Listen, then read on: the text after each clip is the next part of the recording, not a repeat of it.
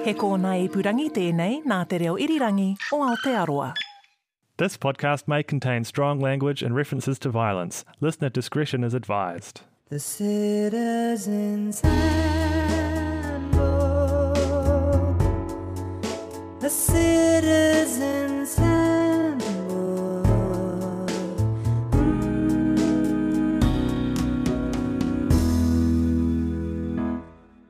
Koutou, no mai haere mai and welcome to the Citizens Handbook podcast, the companion podcast to the Citizens Handbook web series that you should watch. And if you haven't watched it, go do that right now. My name is Robbie, and this is a podcast for people who want to know about New Zealand but hate to read. So, we've invited a comedian and turned civics education into a game that someone can win. To make sure that nobody cheats, we've got a moderator called Finn. Finn, tell us how the game works. Okay, Robbie, I will. Thanks, Finn. Robbie and our guest are going to take turns explaining a topic to each other, but they're also going to sneak in three cheeky little lies. Whoever spots the most lies from the other person wins. Easy. Easy. Today, our special guest is Donna Brookbanks from Jono and Ben and Funny Girls, and we'll be talking about the Constitution, the set of rules that the government has to follow, which are ruthlessly enforced by the government. I'll be talking about constitutional conventions, and Donna will be talking about Queen Elizabeth II. There'll also be some lies to look for, hidden away like a stowaway in one of the lifeboats on the Titanic.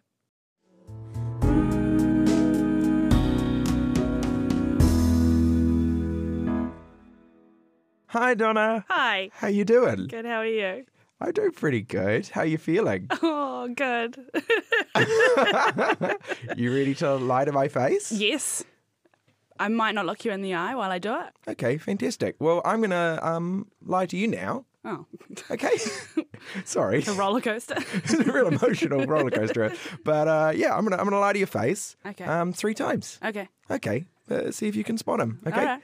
What are we talking about? Constitutional conventions. My favourite. Yeah. Something you know you know so much about. So It'll be much so obvious Yeah. every time I'm lying. Okay, great.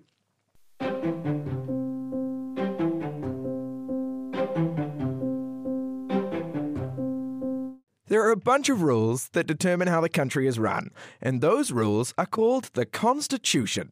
New Zealand hasn't written all its rules in one place. In fact, a lot of the rules aren't rules at all. They're just things that governments have done for a while that we just sort of hope they'll keep doing. These unwritten rules are called conventions. You might think that we should write these rules down so that people don't break them. What's important to note is that the people in power can still break rules whether you write them down or not. Writing things down doesn't create a magical spell that controls human behavior. It just means you wrote something down. Now, now, New Zealand has lots of unwritten rules or conventions uh, that are an important part of our constitution. For example, the Governor General, as the Queen's representative, is technically allowed to dissolve Parliament. She can refuse to pass our laws and dismiss our judges. But convention dictates that she'd only do those things if our elected officials told her to. According to convention, the Governor General will let the Prime Minister call an early election if she has the support of the House of Representatives.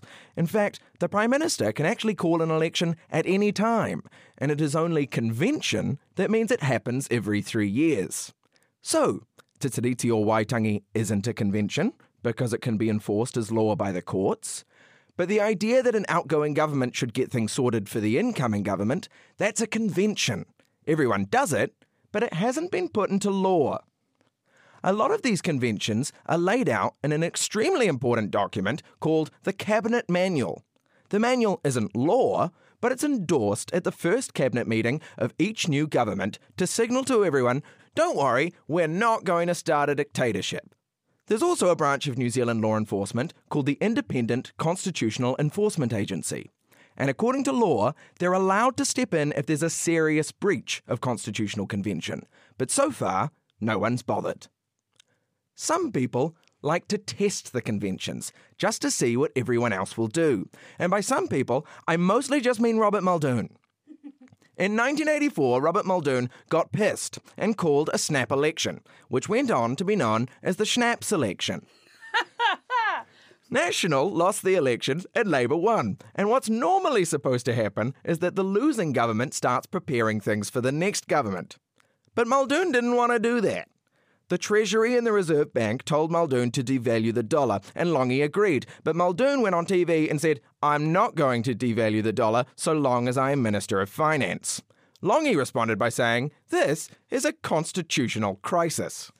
The Attorney General and Robert Muldoon's Deputy Prime Minister Jim McLay thought David Lange was right. In fact, most senior members of the National Party thought their leader, Robert Muldoon, was being a dick.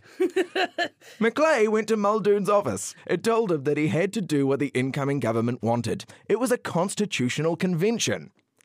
Now, whether or not it actually was a constitutional convention doesn't matter. What matters is that Muldoon believed McLay. He caved and devalued the dollar. He followed what he thought was the constitutional convention, even though he didn't want to. Conventions make for persuasive arguments. Like all of government and all of society, the whole thing is basically just about your ability to persuade other people to play by the rules and to convince them what those rules are.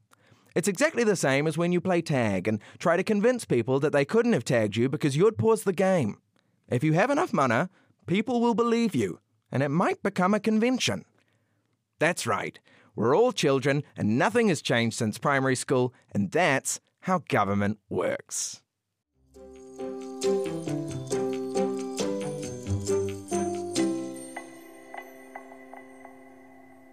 That's hard. Firstly, because I was understanding what you were saying and then trying to pick apart the lies. It was a very complicated process. It is. It is a complicated process because I'm teaching you, but I'm like a really badly researched teacher. So Now I guess the lies. Yeah. W- what are you thinking? Anything seem particularly odd out of that ex- The explanation? Schnapp selection, yeah. which I hope is true, but feel like might be a lie. Could you read I absolutely just because can. it was so good? just because it was so. I pleasing. like to think of someone getting pissed and being like, I'm going to call an election. Okay, in 1984, Robert Muldoon got pissed and called a snap election, which went on to be known as the Schnapp election. okay. I think he probably did get pissed, but I don't know if it was called a Schnapp selection. I'm going to. I'm going to register that. All right. Accusation from Donna that no one called it the Schnapp selection. That is incorrect. Oh, I got excited for once. I was like, he I'm did. right. He did No. say it with a tone that implied victory. Yeah, it did. Hey, good job. Incorrect. to be fair, Donna did say she really wanted it to be true. Yeah, Right. I'm so That's glad. true. It's a tone victory. Yeah, no, Robert Muldoon did get really pissed. There's a really funny video of it online. Is that when Lange came in? That's yeah, right. that's yeah. when Lange came yeah. in. So he called a snap election very confidently and uh, then immediately Oh. lost. Bless. but that's why you don't get boozed. Um, Yeah, I mean, who among All us that is. can claim to have never had a burst of confidence? yeah. well, after a few beers. Absolutely. Okay, yeah, no, that was true. It is a an Well, odd. I'm I'm happy and Yeah. sad. Yeah, fair enough. Um, okay. Can you read the thing about the cabinet manual? I About- absolutely yeah. can. Uh, a lot of these conventions are laid out in an extremely important document called the Cabinet Manual. The manual isn't law, but it is endorsed at the first cabinet meeting of every new government to signal to everyone don't worry, we're not going to start a dictatorship. It's not called the cabinet manual. All right. It sounds too casual to me. And Mm-hmm. it sounds like something someone would leave on a clipboard at- in the just in the front door. All right. Uh, That seems pretty clear to me. Cool. That accusation is incorrect. Yeah, no, the, the cabinet manual is real and it's extremely important. When I was trying to research conventions, I realized like a lot of them just live in this booklet, which is just a guide, effectively, where it's like, hey, please follow this. The cabinet manual sounds like uh, it would have in it like make sure you take your dishes back to the sink. You know, like it doesn't sound like I mean, it's, it's kind of If like you're the the, last one in the office, turn all the lights yeah, off. exactly. cabinet itself only really exists as convention as well. Like they meet every week and like decide how the country is going to operate, but like the cabinet doesn't actually have to exist. it's kind of like a gentleman's handshake, or whatever you call it, eh? Yeah. Gentleman's handshake. Is that it? I suddenly thought I'd made up something really rude. Yeah, totally. And that's the same as with the Muldoon stuff. Everybody was just like, no, but when you lose and you're still the government for the time being, you're not really the government, so don't do stuff. Yeah. And Muldoon was like, nah, there's no laws. And it's like, well, yeah, but Muldoon, come on. Come on, Moldy. Come on, Moldy. Okay, my third one, I think, is that the Prime Minister cannot call an election at any time. That seems very irresponsible. Donna is accusing Robbie of lying about how much the Prime Minister can control when an election gets called. Mm. And that accusation is pretty much correct. yeah, yeah. Yeah. You got it. Yay! So if you choose to call an election early, if you have the support of the House of Representatives, the Governor General will go, okay, yep, you can do that. You can call it early, but you you can't call it late, which is like quite a Uh, good rule. That's probably right. Yeah. You, yeah. So th- we didn't leave that one to chance or convention. Um, that that's officially part of the Constitution Act, 1986. So you have to call an election within three years of the last election. I learned a lot just then, and you got a point as well. and I got a point.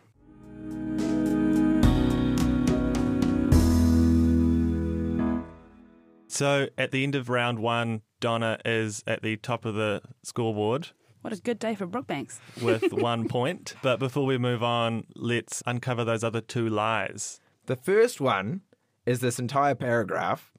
There's also a branch of New Zealand law enforcement called the Independent Constitutional Enforcement Agency. How did that? how did that get past me? Yeah, that's. I mean, that's totally not what conventions are. So that's. I love that we have an enforcement agency that I've never heard of. yeah, I just made them up. Blindingly Um, obvious. Yeah. At one point during you talking, I was looking at your moustache and thinking, have you always had a moustache? and then I think that might have like- been when you were talking about the enforcement agency. I'm going to keep changing my facial hair Okay, over great. various Yeah. games to give me an edge. Basically, the only way that conventions are enforced is if we if we think that the government's breaking a convention and we don't like them as much as a result. That's the only punishment they get, really. Not being liked is a pretty. It's pretty compelling, puni- right? Yeah. yeah. Uh, and then the other lie is um, that Te Tiriti o Waitangi uh, isn't a convention because it can be enforced as law by the courts. Uh, yeah. Yeah, that's not that's not true. So the, the principles of the treaty are like actually codified in lots of laws that we've passed. Yeah. But effectively, Te Tiriti is a really important convention Yeah. that we all super agree Yeah. should be like a fundamental part of our constitution. agree- Yeah, I love that. But yeah, it's not actually codified in, in our laws, which, you know, I mean, you know, any government could do if they wanted to, but yep, they decided not to. Cool. So that takes us to round two. I'll hand it over to you, Donna, to explain something. Okay. Yo, Robbie, Hello. you want to hear about Queen Liz? I would love to, Cool. Donna.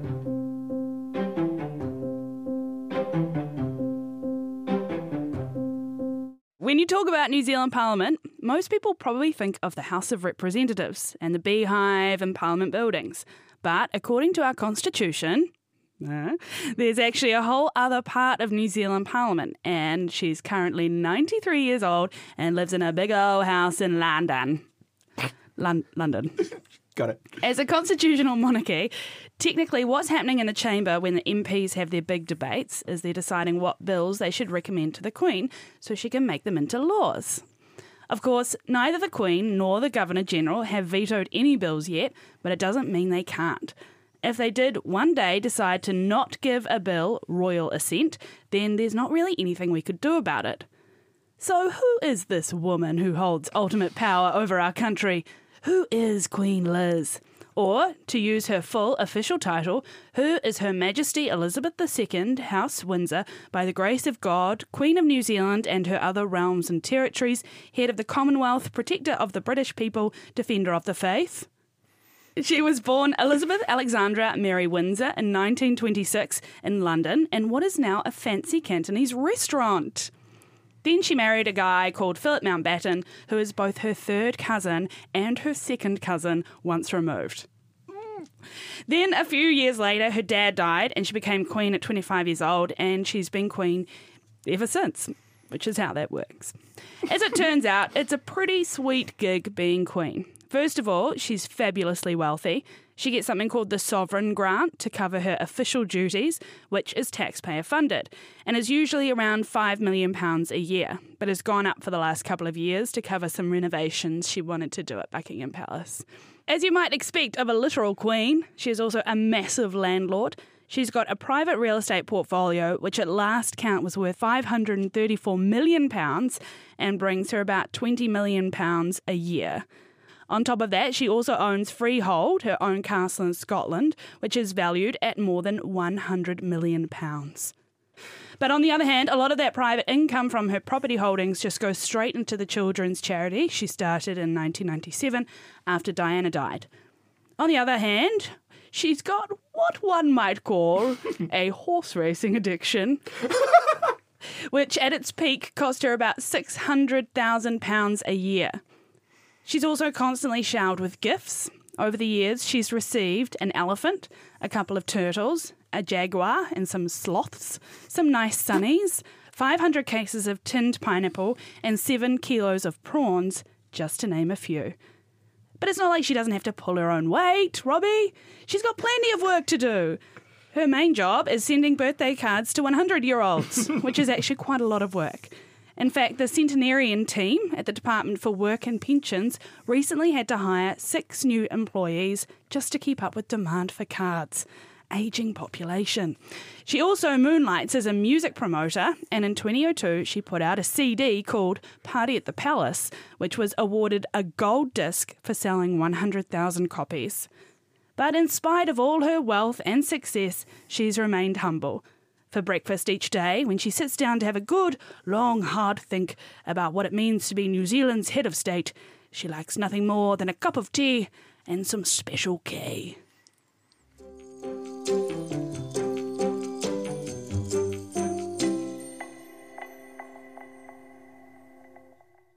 Well, that was that was very good.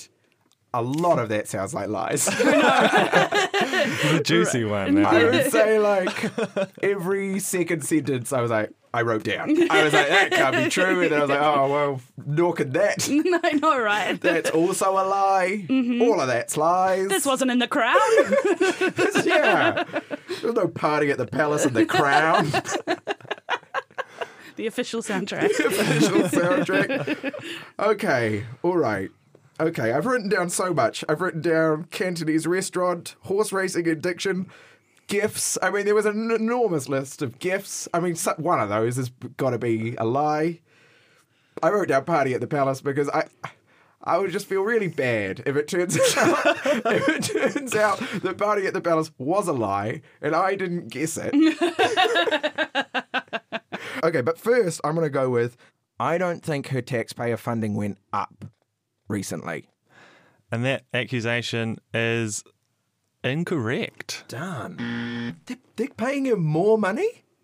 And everybody's cool with that?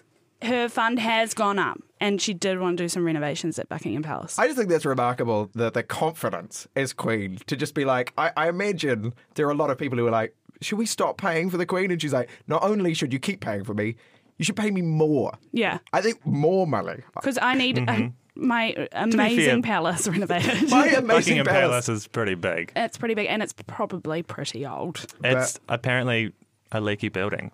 Oh, that wouldn't surprise me. There's probably rooms in there that they haven't been in for years that they're like, oh, this is flooded.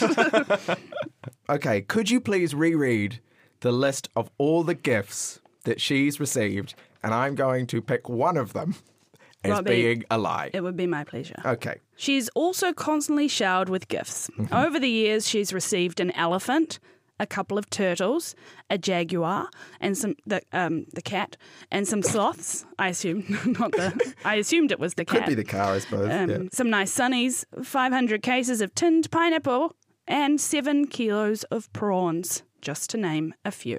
Hmm. Okay. They're all weird things to give a queen. I would give her. Or anyone. Or any human being.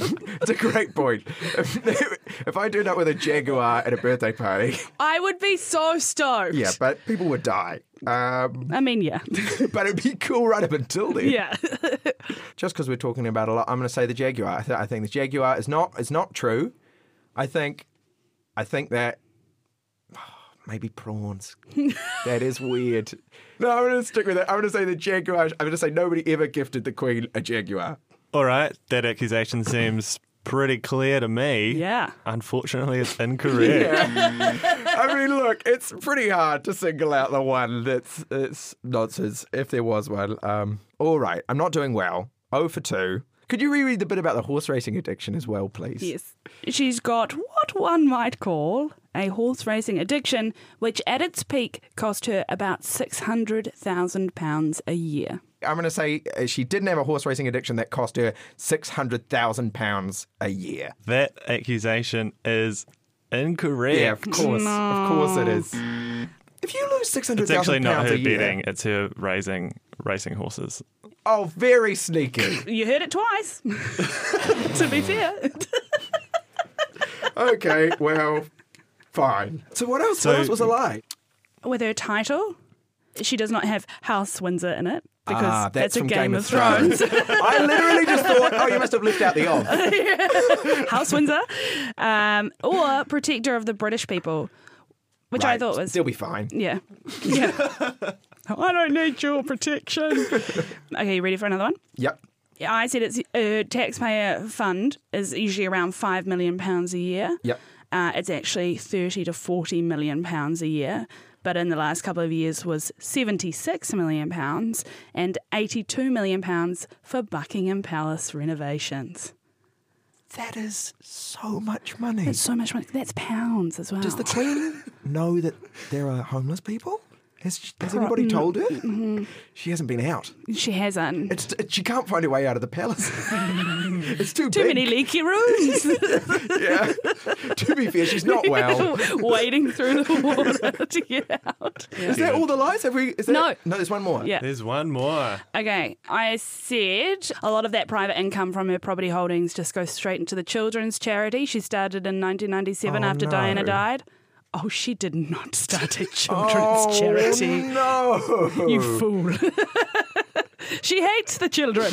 no, she doesn't. As far as we know. As far as we know. that is an absolute lie. Um, That's really funny that that's a lie. because you're like, I can't say, nah, I don't reckon she did. I reckon she's a horrible, selfish human being. That's really funny. That's a great lie, Donna. Thank you. Um, okay. Which means that all of the gifts that she's received Yeah. are actual are real. gifts.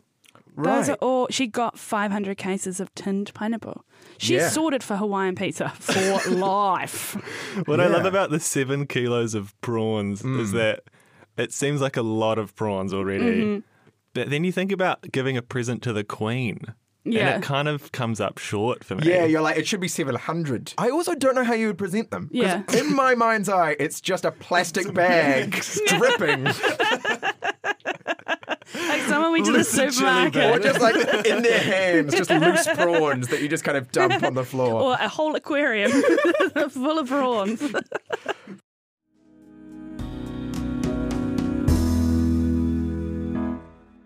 All right. That brings me to my favorite part of the show Mm-hmm. tallying the scores. In round one, Donna came through with one point. At the end of round two, at the end of the game, Robbie came through with nil, which good. means this round goes to Donna Brookbanks. Wins you this. sound so surprised. Yeah, there was a, there was a Donna slight intonation. Brookbanks. Quickly recount. Hold One. on. One. Yep. Yeah, that's it. Yay! Congratulations, Donna. Yay. You've Thank won you guys. Thank this you so episode. much. Thank you. Um, thank you so much for being on this podcast, Donna. Thank, Thank you so much for coming in and telling me about the Queen, You're who has lived an absurd life and been given some absurd gifts and gets too much money and doesn't give any of it away. I really want to see. I'm hoping season three of The Crown is going to have her receiving seven kilos of prawns. Yep. at there are some going to be point. some key moments. Yeah. Receiving seven kilos of prawns. Yeah. Thanks for being on this episode about New Zealand's constitution. Thank you, Donna. Thank you. A citizen's handbook.